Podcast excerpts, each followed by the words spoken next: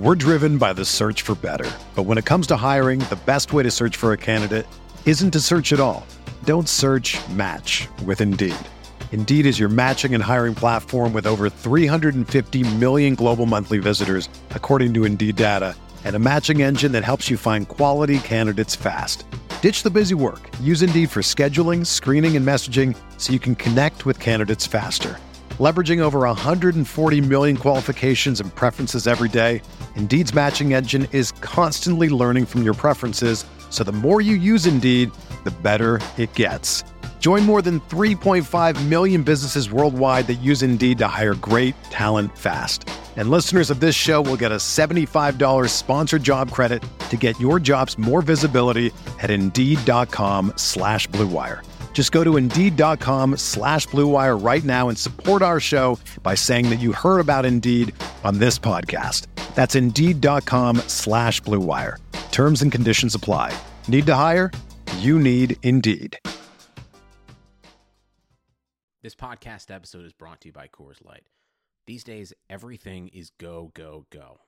It's nonstop hustle all the time. Work, friends, family expect you to be on 24 7. Well, sometimes you just need to reach for a Coors Light because it's made to chill. Coors Light is cold lagered, cold filtered, and cold packaged. It's as crisp and refreshing as the Colorado Rockies. It is literally made to chill. Coors Light is the one I choose when I need to unwind. So when you want to hit reset, reach for the beer that's made to chill. Get Coors Light in the new look delivered straight to your door with Drizly or Instacart. Celebrate responsibly. Coors Brewing Company, Golden, Colorado. Support for this podcast comes from US Bank. When it's time for a new credit card, the best ones do way more than just buy stuff. And that's why US Bank offers credit cards that make every day more rewarding. Earn cash back, score points when you shop, dine out, travel, or binge watch, or get a low intro APR. US Bank credit cards were designed to fit your lifestyle. So make every day more rewarding and check out usbank.com slash credit card. US Bank credit cards are issued by US Bank National Association ND. Some restrictions may apply. Member FDIC.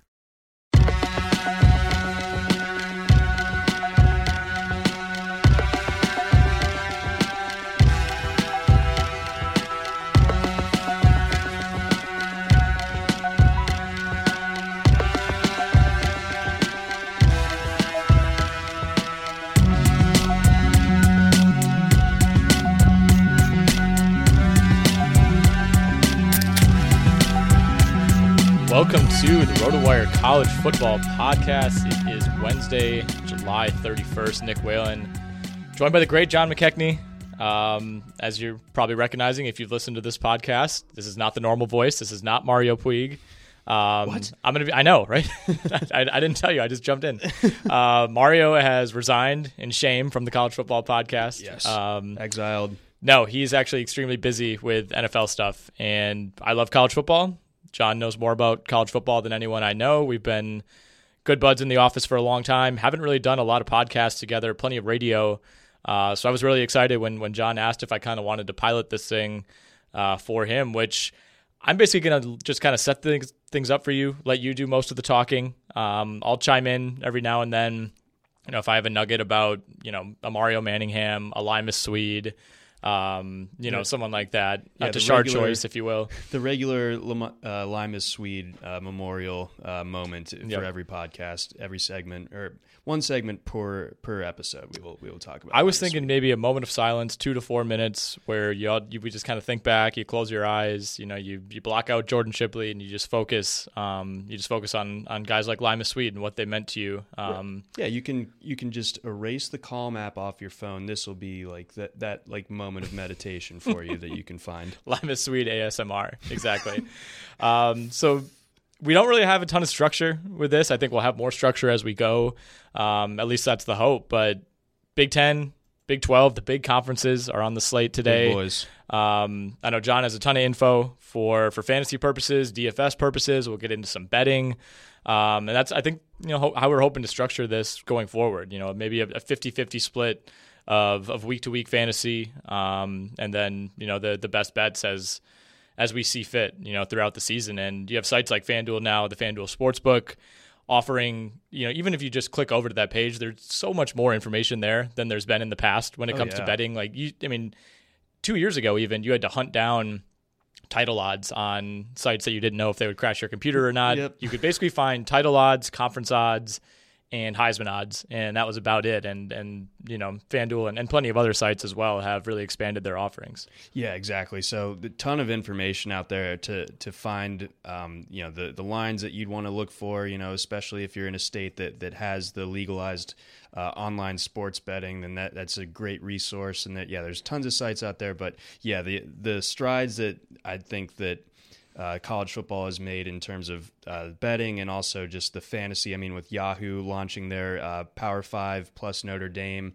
mm-hmm. game last year, and that that's back up again for this season, and of course Fantrax with their all inclusive 130 teams, and then yeah, DraftKings and FanDuel having having DFS back, I think is an mm-hmm. awesome mm-hmm. improvement for just the there's so many ways that you can enjoy college football. I mean, you can just enjoy just watching it, you know, late at night on a Saturday. Pac-12 after dark is always entertaining, but now there's just so much ways that you can get action on it as well.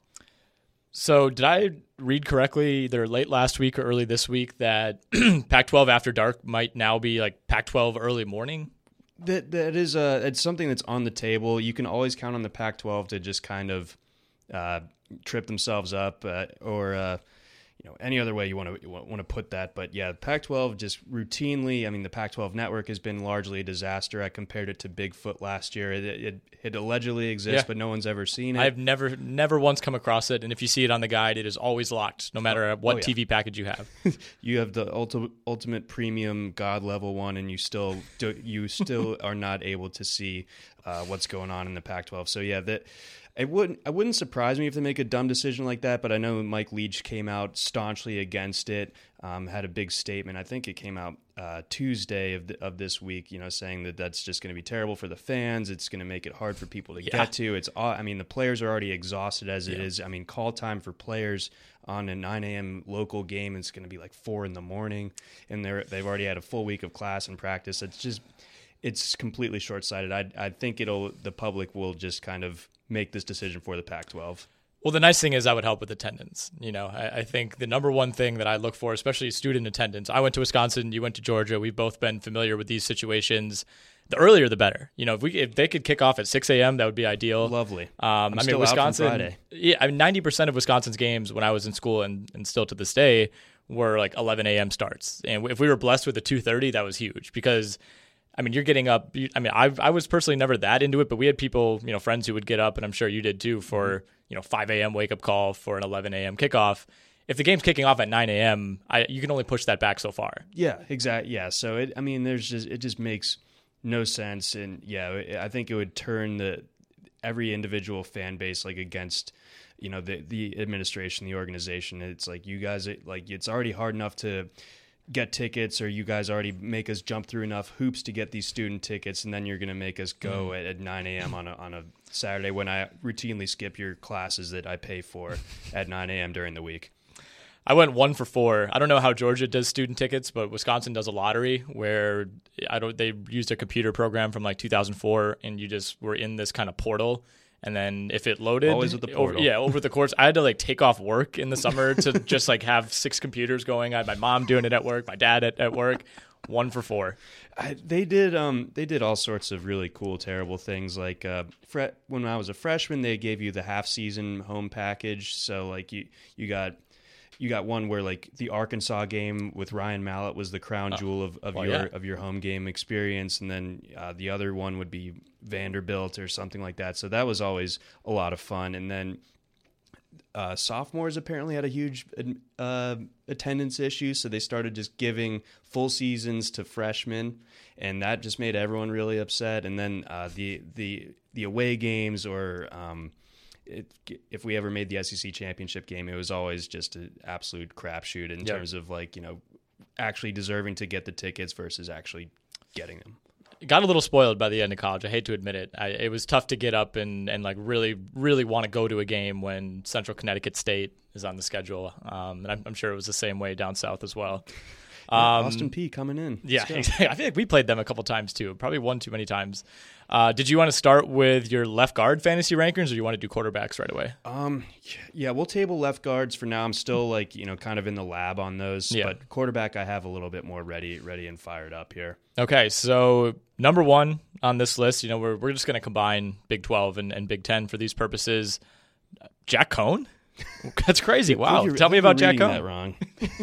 No, Justin Fields. Justin Fields. He, if you look at our cheat sheet on rotowire.com, um, every now and then I'll take a peek over at John's computer when I'm coming back from the bathroom, and he's been working on these almost every single time that I walk by for the last like three months. So a ton of work has gone into these. These are not arbitrary whatsoever. There's a lot of stat projections that have gone into everything on the site.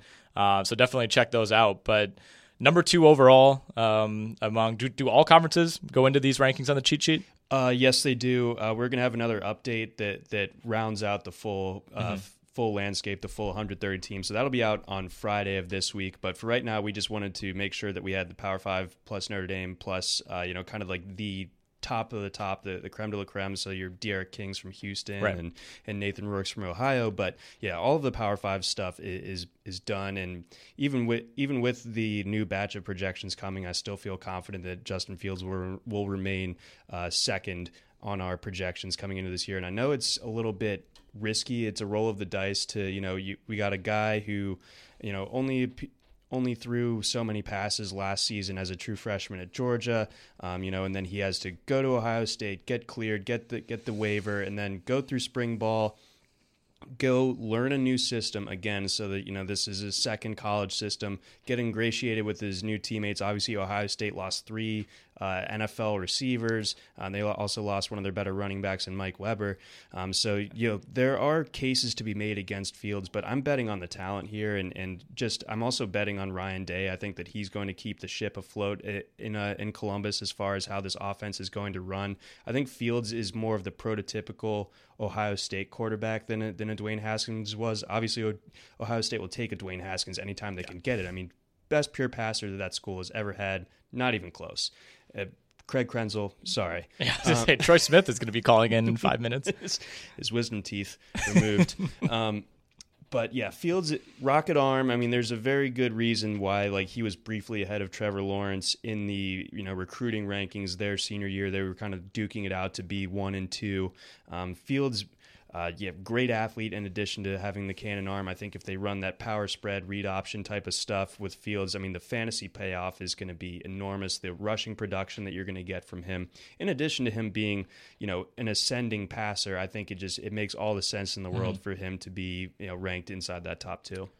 So first of all, this is very big of you to rank him as high uh, as you have, given his connections to Georgia. Yes. Um, is that still going to be just a sore subject? Like if they ever face Georgia in a bowl game or in a Oh, college football imagine? playoff game? because that that could happen. I mean, and this could theoretically That be very easily last happen. year. Right, So yeah. I and I, I actually think Ohio State is better than Michigan for for this season. I know a lot of people are on the this is Michigan's year.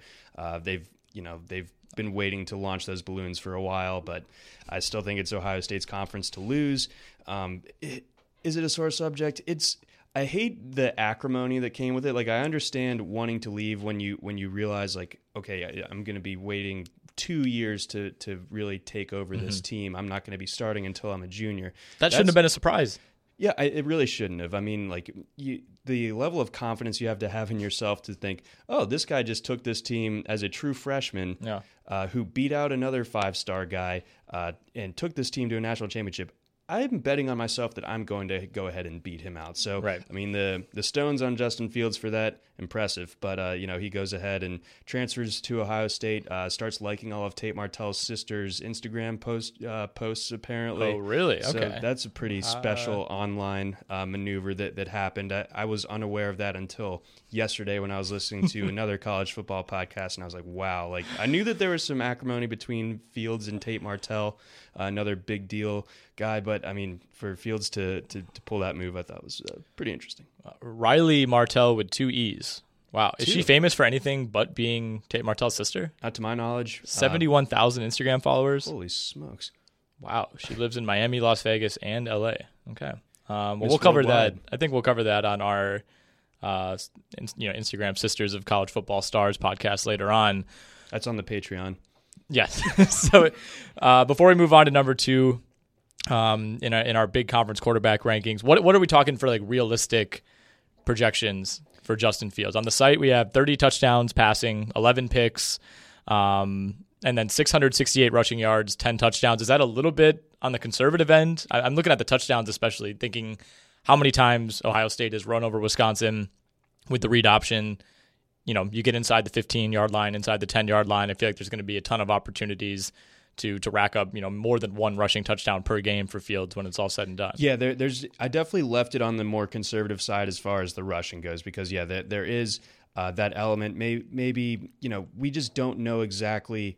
Uh, how Ryan Day is going to structure this offense exactly, and how much he's going to want to have Fields shoulder the passing load versus you know like just trying to get the most out of his his pure athleticism and his pure like game breaking ability as a rusher. So um, I would be surprised if he goes under the 10 rushing touchdowns specifically. I think that we could see him. I think he's regardless going to go for 40 total touchdowns, whether it's like 28 passing and 12 rushing or, or some other combination thereof. But I do feel like, as far as just over the course of this season, 40 touchdowns in in and of itself might even be a slight conservative projection, but I mean, I, I couldn't go that crazy with it or have him, you know, end up being projected over like a D'Eriq King yet.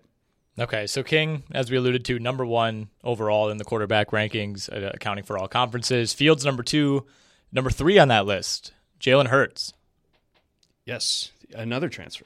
Another transfer. This one, uh, he got his got his degree from Alabama, uh, and obviously went over to Oklahoma. He's completely different from you know what we've seen the last few years between Baker Mayfield and, Kyler Murray. Those guys are just absolutely special when it comes to uh, their passing abilities. Um, I think Hurts has a has a, another level to reach as far as a passer, and I don't, I don't think even if he makes a drastic improvement, he'll ever kind of reach the levels of a uh, of a Murray or a Baker Mayfield. But at the same time, I think Lincoln Riley has the potential to kind of unlock uh, some of that uh, within Jalen Hurts, and obviously his his rushing ability is is incredible as well. The guy's strong as an ox for for as big as he is, and um, you really cannot fail with that supporting cast that he has at Oklahoma. I mean, CeeDee Lamb, obviously the, there's no Hollywood Brown anymore. Uh, CeeDee Lamb, but this this trio of true freshman receivers that they have is just preposterous. I mean, Theo Wease um, and Trejan Bridges and uh, Jadon ha- Haselwood, all incredible. I think they're all top 20 recruits. Um, comprise like three of the top five uh, receivers in this class period nationwide. So a lot of talent there. And then Trey Sermon and Kennedy Brooks at, at running back. There's just no way that this offense fails. And, and with Hurts being kind of at the helm of that ship, it's just going to go well. And playing in the Big 12 is just such a, I mean, it's, that's a, it's a conference that you want to target, especially mm-hmm. if you're if you're you know if you're grabbing your quarterback, that's a good place to start. So I love Jalen Hurts. I think this is going to go really well. Um, you know, I, I, don't remember what some show I was watching over the weekend was having a will will uh, Jalen Hurts win the Heisman conversation. I don't think that's going to happen. No. Um, but you know, I mean, I, I think he'll likely be in the conversation at times throughout the year. Do you have any concern that he'll have, you know, whether it's Tanner Mordecai or Spencer Rattler, like, you know, if Jalen Hurts, if, if there's a rough start, if, it, if we're three games in and he just doesn't look as crisp as we're expecting, is there any chance that he loses this job at some point? I mean, I know that's an absolute doomsday scenario, but, um, and it could just be coach speak, but, you know, a couple weeks ago, we have Lincoln Riley, you know, reassuring everyone that this is a quarterback competition. He'll have to earn it. Um, is that anything more than coach speak to you? I, I, mostly think that that's to placate Spencer Rattler because Rattler committed before Hurts mm-hmm. made the transfers, and Rattler was uh, the, this particular class of quarterback was not as highly rated as as you know the Trevor Lawrence and Justin Fields one from the from the previous year, Jake Fromm and Tua from the year before that. Um, but it's uh, Rattler was one of the best ones. I think he was a top five uh, overall uh, quarterback in this one. So I think that Riley wants to make sure that he's, you know, he's not going to to um, ditch after after one season. So I think that having it being diplomatic about it and having the uh, the quarterback competition actually unfold during fall camp, I think it, it makes sense and it, it does kind of light a fire under Jalen Hurts. Like you do have to win this job mm-hmm. after all, and and I think that I think in the end he will. And regarding you know the the question if he struggles, I just it's it's so it's gonna be so hard for them to struggle. I think like the baseline of Oklahoma struggling could be like they only beat TCU by like two touchdowns right. or something, or like you get off to a really slow start against K State or something. Yeah. Um, but I think that there could be you know things that happen that don't actually result in losses for Oklahoma that maybe makes that that Sooner fan base a little bit uneasy about Hurts. But I mean, as as my projections say, like I'm I'm confident that he he's their full season starter and he's able to you know keep this machine rolling. So number three on this list, and this is going to be a theme, you know, I think as we go conference to conference, another another dual threat quarterback, Adrian Martinez, Nebraska, um, 17 touchdowns, eight interceptions as a freshman, uh, eight rushing touchdowns, over 600 yards on the ground. Uh, I mean, how much of a step forward are we looking now in year two? I think a pretty significant one. I think that um, he can get better as a passer. I think that his his athleticism, especially um, if Maurice Washington, the running back, if if his uh, legal situation doesn't really get settled and they need to ask a little bit more of Martinez on the ground, I think that that could be huge. Uh, he's got a great receiver in J.D. Spielman. They got some other guys. I think Wan'Dale Robinson is sort of a, a slash guy, whether he's a running back or a receiver true freshman. He's going to be really good. So the supporting cast is great. I just think uh, it's also me kind of giving a tacit endorsement of what Scott Frost can do to a program and and what he can get out of quarterbacks. I'm very scared. Yeah, I am very too. scared as a Wisconsin the, fan. We we've been very fortunate coming. with. I mean, for for most of the last like decade and a half, Michigan's been down. Um, Nebraska has just not even been a consideration. Penn nope. State was down for a lot of that time, and uh, yeah, all that all that's kind of coming back around now. Yeah. So, uh, and Martinez is a huge part of that, and you know he obviously knows this offense in and out. Uh, now he's not he's not a freshman anymore. He had a, a famously rocky start last season, mm-hmm. but he also took Nebraska up to Ohio State and made them sweat uh, mm-hmm. as a true freshman late in that season. Um, so I, I, think that there's a, certainly another level there. I think that there's reasons why some people have Martinez as their dark horse Heisman candidate. No relation to Taylor Martinez, right? Just to be clear. Not to my knowledge. Okay, that's good. I think I did research that like immediately when I saw that. Yeah. It's like, you got Martinez? What the? Yeah. Um, okay, so Spencer Sanders, Ohio State, or excuse me, Oklahoma State at number four. Sam Ehlinger, Texas, number five. Um, how close is that battle between those two? Um, it it's really comes down to your risk aversion, like when when you're drafting, Ehlinger is the sure thing. Um, I, you know, I think we saw, especially towards the end of last year, uh, that he's basically Texas's best goal line threat. I mean, because he's he's not tall, um, so he can kind of get real low, and and he's unbelievably strong, especially in the lower half. So he can just bull his way into the end zone. He's one of the like kind of just cheat codes cheat yeah. codes. I'm sorry, uh, at, at the goal line. So you expect double digit double digit uh, rushing touchdown production from him. Uh, losing little Jordan Humphrey is a little bit tough. You know, he was kind of like the security blanket uh, for them, but he still has Collin Johnson, who's you know six foot six or six foot five and has great hands. So I mean, there's there's a lot to like there, and I think Texas has recruited at a level where like they are going to be more talented than by a long shot than any team they step on the field against, barring Oklahoma and LSU. Um, so uh, gotta love Ehlinger. Sanders is the great unknown, but he could be the guy that, that helps you win your league because he's got a ridiculous arm. Uh, the receivers at Oklahoma State, especially Tylan Wallace, really good. They have a good run game, and it's just you know one of those things where in college football it, it's kind of unique. You can bet on the system, and Mike yep. Gundy's system, no, no matter how good or bad the quarterback is, it from like an NFL perspective, they churn out top level fantasy production, like just bar none. What kind of uh, NFL prospect is Tylan Wallace? Um, I think that he is is in that next group outside of you know uh, Laviska Shenault, Jerry Jeudy, Henry Ruggs. Um, those guys kind of make up a, a, a, clear top tier, but I think Wallace is in that conversation for being a tier two uh, type of guy. He's got really game breaking speed. I think mm-hmm. he has better NFL potential than James Washington did coming out a couple seasons ago. Mm-hmm. All right, fair enough. Uh, let's move on to running backs. So, unsurprisingly, number one, uh, again, just considering the Big Ten and the Big 12, but Jonathan Taylor is also number one overall, just under 2,000 yards as a freshman, got over 2,000 yards as a sophomore. It almost feels like anything short of 2,000 now as a junior is, is going to end up being a disappointment, which is insane to say. Uh, my biggest fear right now is he's well on pace to break Ron Dayne's school record and national record. It should be a nightmare scenario. Your brand would take a hit that I I don't know if it can. I mean, that would be catastrophic. But yeah, the fact that he is you know within shouting distance of the all-time record after just two seasons is Crazy. preposterous. He's And going to get it if he stays even relatively healthy and comes back for his fourth year, right? I, I would imagine so. I think he would smash it, but I, I think at the same time, if you're a running back, you you Yeah. know the clock is ticking. I mean, we see what's going on in the NFL right now with all the holdouts and stuff, guys. With that rookie pay scale, not Mm-hmm. not being able to get paid enough early on, especially if you're running back. But Taylor, if he yeah, if he goes off for like a Barry Sanders esque season, I think that yeah, it, that record is attainable here for him. And uh, for this year specifically, nobody has a more safe workload than him. No, no offense is more tailored to you know a, a running back's uh, strengths th- than his. I mean, this Wisconsin offensive line is you know like clockwork. It's awesome, and they're not going to ask the quarterback whether it's Coan or Graham Mertz to throw it more than like 20, 25 times a game. So you, you figure Jonathan Taylor is just going to be getting all these all this work. If Wisconsin's good, then I think there could be a Heisman push involved here. Um, so I mean, it's just we're looking at a potential like Montee Ball last season scenario, but I think Taylor obviously has a lot more NFL potential. I think so too. Yeah, and Montee Ball, you know, remembering back to I guess that would have been what 2013, Something like that. I believe. Um, had so much hype that he almost, you know, he had a good season. He started off really slowly. Um, there was famously a couple Montee Ball buses that were driving around town with his face all over them.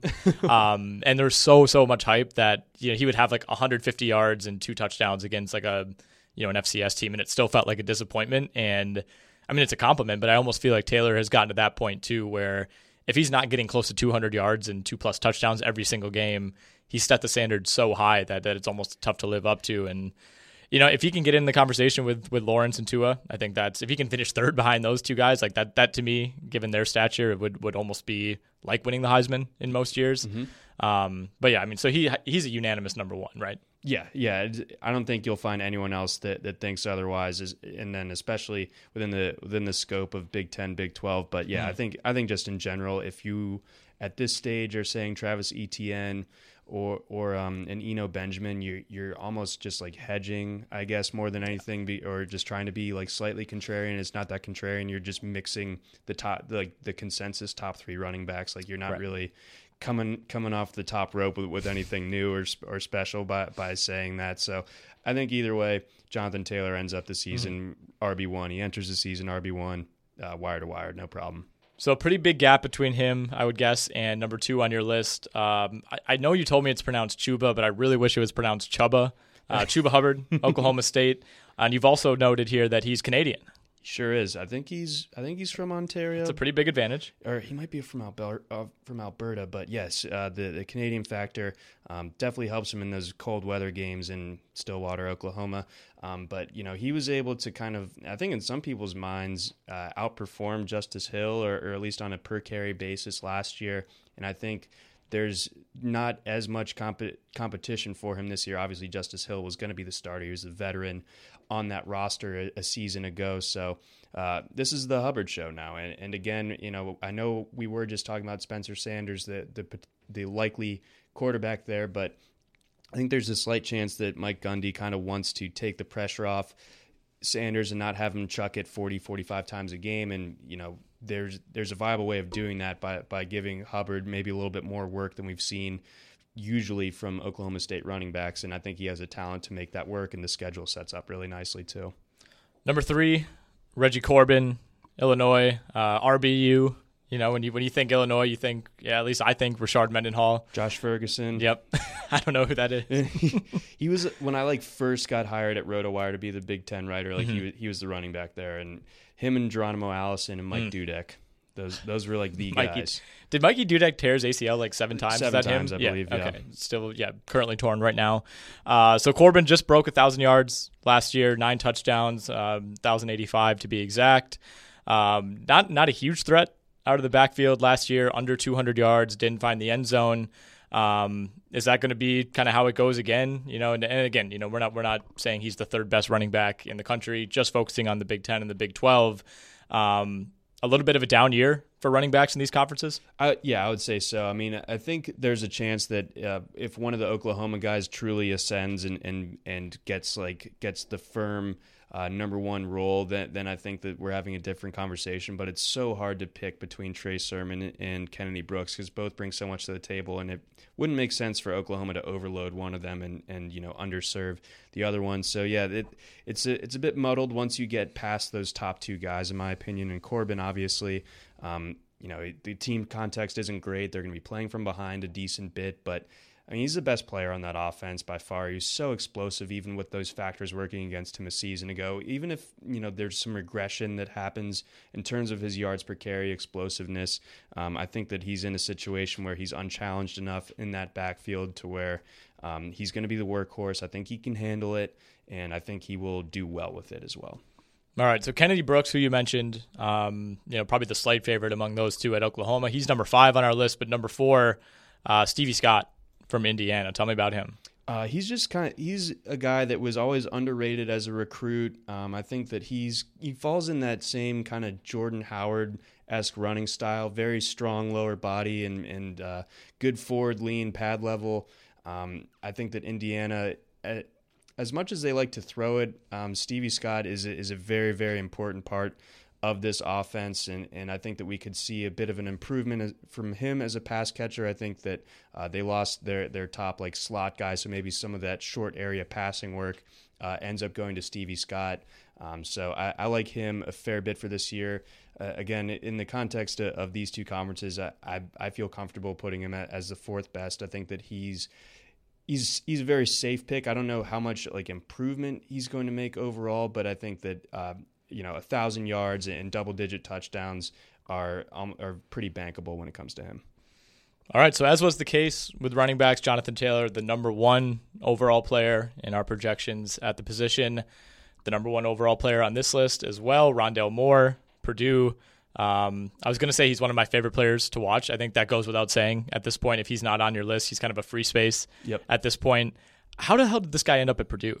Um, I think so. He's from Kentucky originally. I think he's from the Louisville area. So Brohm has known about this guy for a while, um, and I think he was either initially very interested in or committed to Texas. Mm-hmm. So Texas flubbed this up pretty royally. If, if you're going to let yeah. a talent like I'll, that, I'll bleep that out. And of, and of course, you know Louisville. I mean, I guess that they've just take it. They've fallen on such hard times these days that that of course it's uh, like I'm not, not interested in Louisville. I'm going to Purdue. Please no, yeah. Get me get me to West Lafayette post haste. Um, but yeah, he how he got there is is amazing. But uh, kudos to Brohm, and then kudos to Brohm for also just kind of not playing the whole like, oh he he doesn't have enough experience, blah blah blah. Yeah. Moore was like lighting up the weight room and and, and fall practice, uh, and I'm sure the engineering classroom as well. Oh, you know it all, all summer long. You know, the machine learning while also squatting 600. So, yeah, Moore is just he's special, and you could tell fr- from that first game against Northwestern last year that he was going to be uh, just an unbelievable player for Purdue and. I don't really see that changing this year. I think that this this offensive philosophy tends to skew towards the run more than pretty much any other Big Ten program. And I think Elijah Sindelar can handle that uh, the way that David Blough did a year ago, as long as he keeps the interceptions down. But I mean, Moore can also get you points on punt or kick returns. Right. I mean, anytime he touches the ball, it can go to the house. I don't think there's a more exciting player in college football at the skill positions than him. So yeah. it's a no brainer, number one for me. He's basically quarterback proof at this point. Yes, okay. and, and, it's I mean, it's not like Sindelar uh, is is bad or anything. He has plenty of experience in his own right, and I think he played on a torn ACL in a bowl game two years ago. So I mean, the, the oh. the toughness on that guy, pretty impressive. Uh, so we talked about Tylan Wallace a little bit. Do you have anything you want to mention with him? He's number two on uh, this list and number two overall. Just you know, touchdown machine, deep threat, but can also uh, take the short and intermediate stuff and, and take it the house, uh, take it to the house. So like him a lot, and obviously the offense itself is mm. great. And then CeeDee Lamb, just the new number one at Oklahoma. Really like his game. I think that he's he him and Wallace are in a similar pro prospect tier as, as well. And Lamb, I think, has another level to potentially unlock now that you know he's mostly going to kind of have to be the example maker for these freshmen, and he doesn't have like a Hollywood Brown to be competing with yep. necessarily. Hopefully, a future Jaguar, CeeDee Lamb. He's on the short list. He checks all the boxes. Yeah, man. Um, so we have Collin Johnson from Texas at number four, Jalen Reagor, TCU, uh, at number five. Um, I, I noticed you have Rieger number three overall uh, on the on the overall rankings, um, but a little bit behind Johnson. Have those two kind of been jockeying for position in your personal rankings? Um, I would say that was probably a, a, little bit more of me flubbing the outline. Than, oh, sure. Uh, than okay. uh, anything else. Jalen Reagor is. I appreciate your honesty. A, a total beast. Uh, he's unbelievable on, on like a.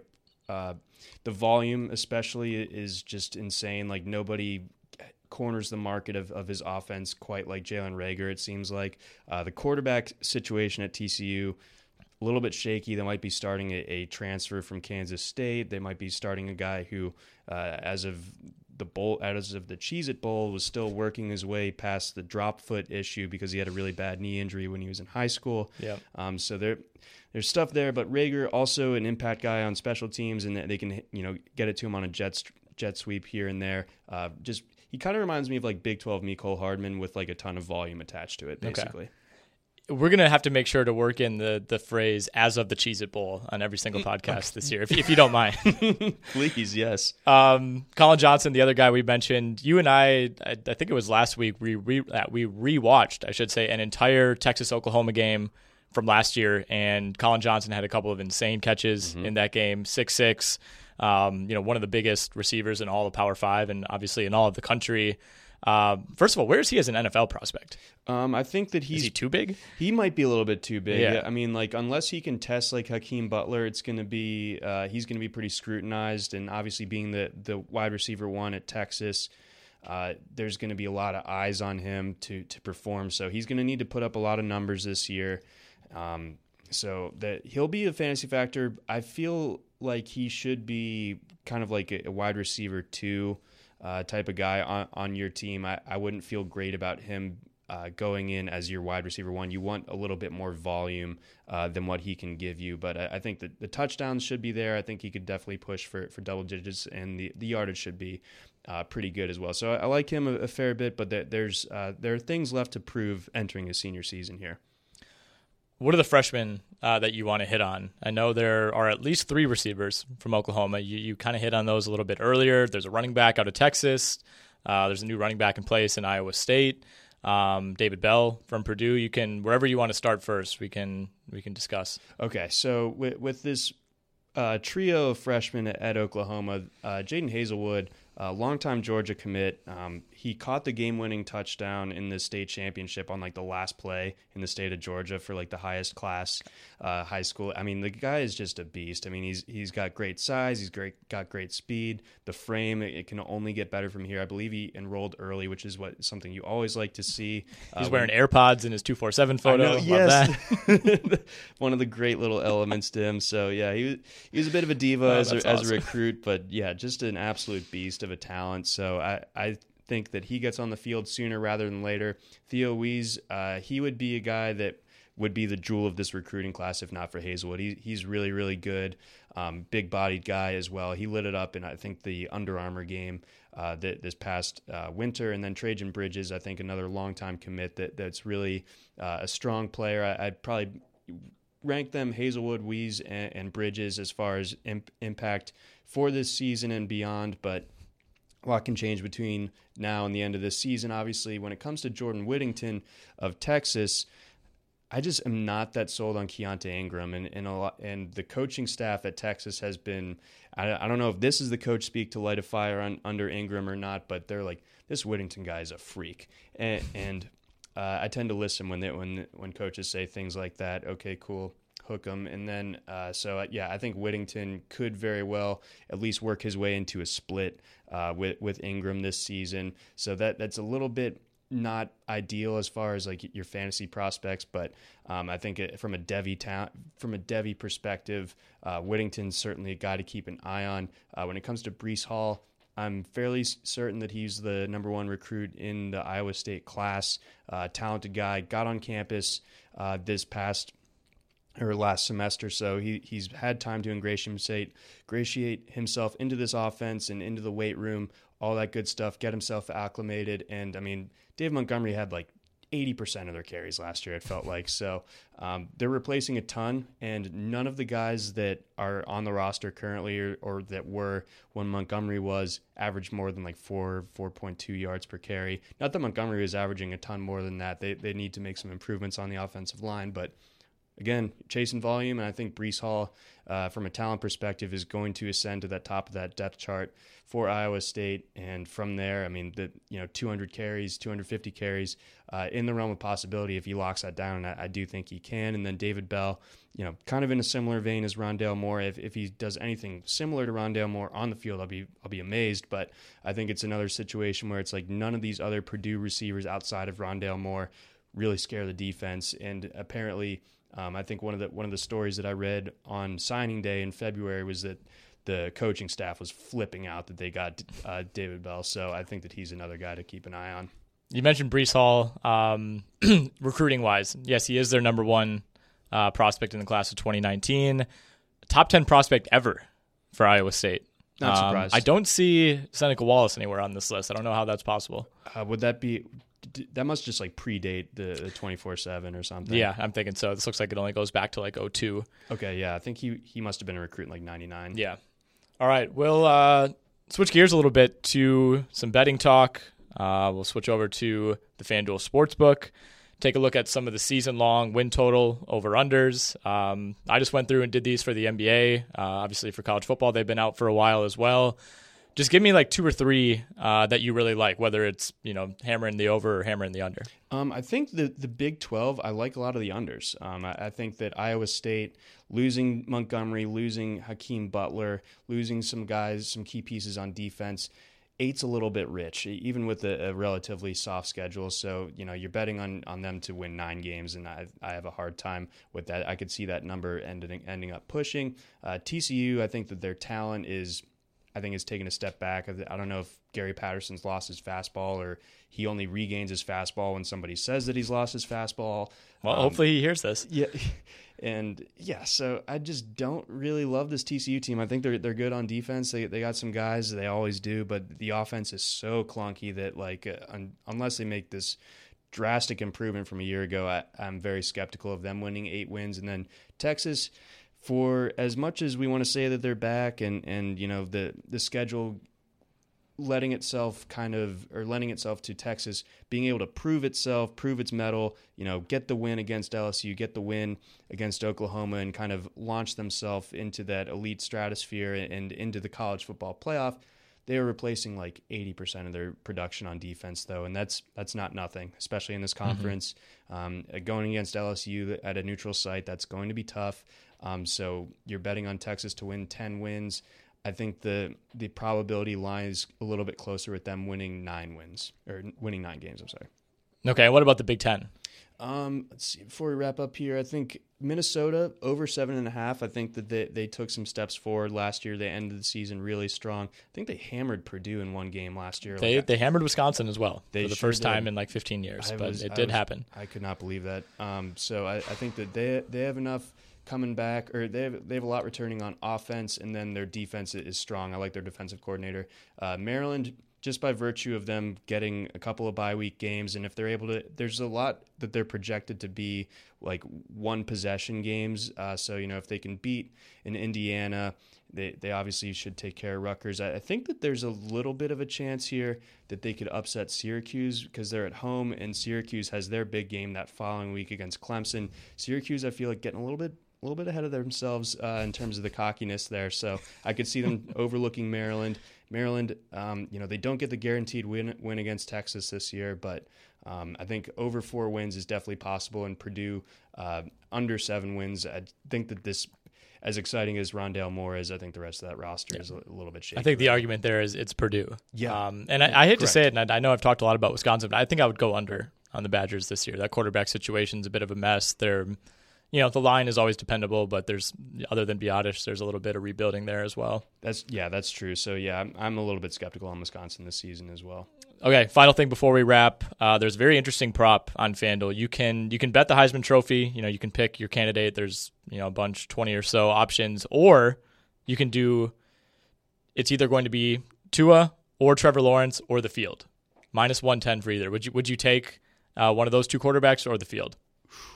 That is wow. That's uh, tough. I think I would go with the with the Tua or Lawrence one because I think that Alabama saw what happened last year where Tua had the Heisman locked up. Yes. and, and it's it just It is insane that like week nine, it was the, the columns over. had already been written. I Like, thought it was, basically over until like conference championship weekend. So yeah, I I think that Alabama will go full Tua here, and like unless somehow Jerry Jeudy puts up like two thousand receiving yards, um, I don't think that, that this Alabama team will cannibalize uh, Tua's chances at, at winning it, and I think that Alabama, an undefeated Alabama SEC champion. Uh, would get it over like a Trevor Lawrence, who you know I think he could have a Tua esque season where like he just doesn't play in the fourth quarter. Yeah. All right. Well, we'll wrap up there. A lot of good stuff here. Um, we'll be back next week. What conferences are going to be on tap there? Uh, we'll get into the know yet? SEC and the Pac-12 next All week. right. Sounds good. Thanks, man.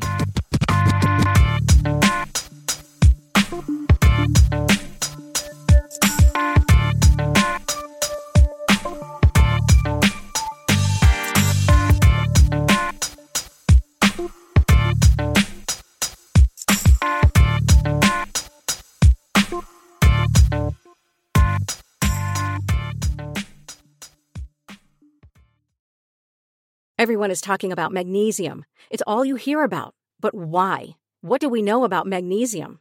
Well, magnesium is the number one mineral that 75% of Americans are deficient in. If you are a woman over 35, magnesium will help you rediscover balance, energy, and vitality. Magnesium supports more than 300 enzymatic reactions in your body, including those involved in hormonal balance. From functional medicine doctors to mental well being and female hormone experts, we all know that magnesium is the one mineral to improve all aspects of well being and health. But which one? Magnesium Breakthrough from Bioptimizers, the trusted choice recommended by leading experts with seven best absorbed forms of magnesium to ensure your body receives the support it needs for overall well being. Go to bioptimizers.com slash balance today and use code BALANCE10 for 10% off. Support your journey to wellness at B-I-O-P-T-I-M-I-Z-E-R-S dot com forward slash balance. Magnesium Breakthrough from Bioptimizers, your foundation to optimal health and vitality.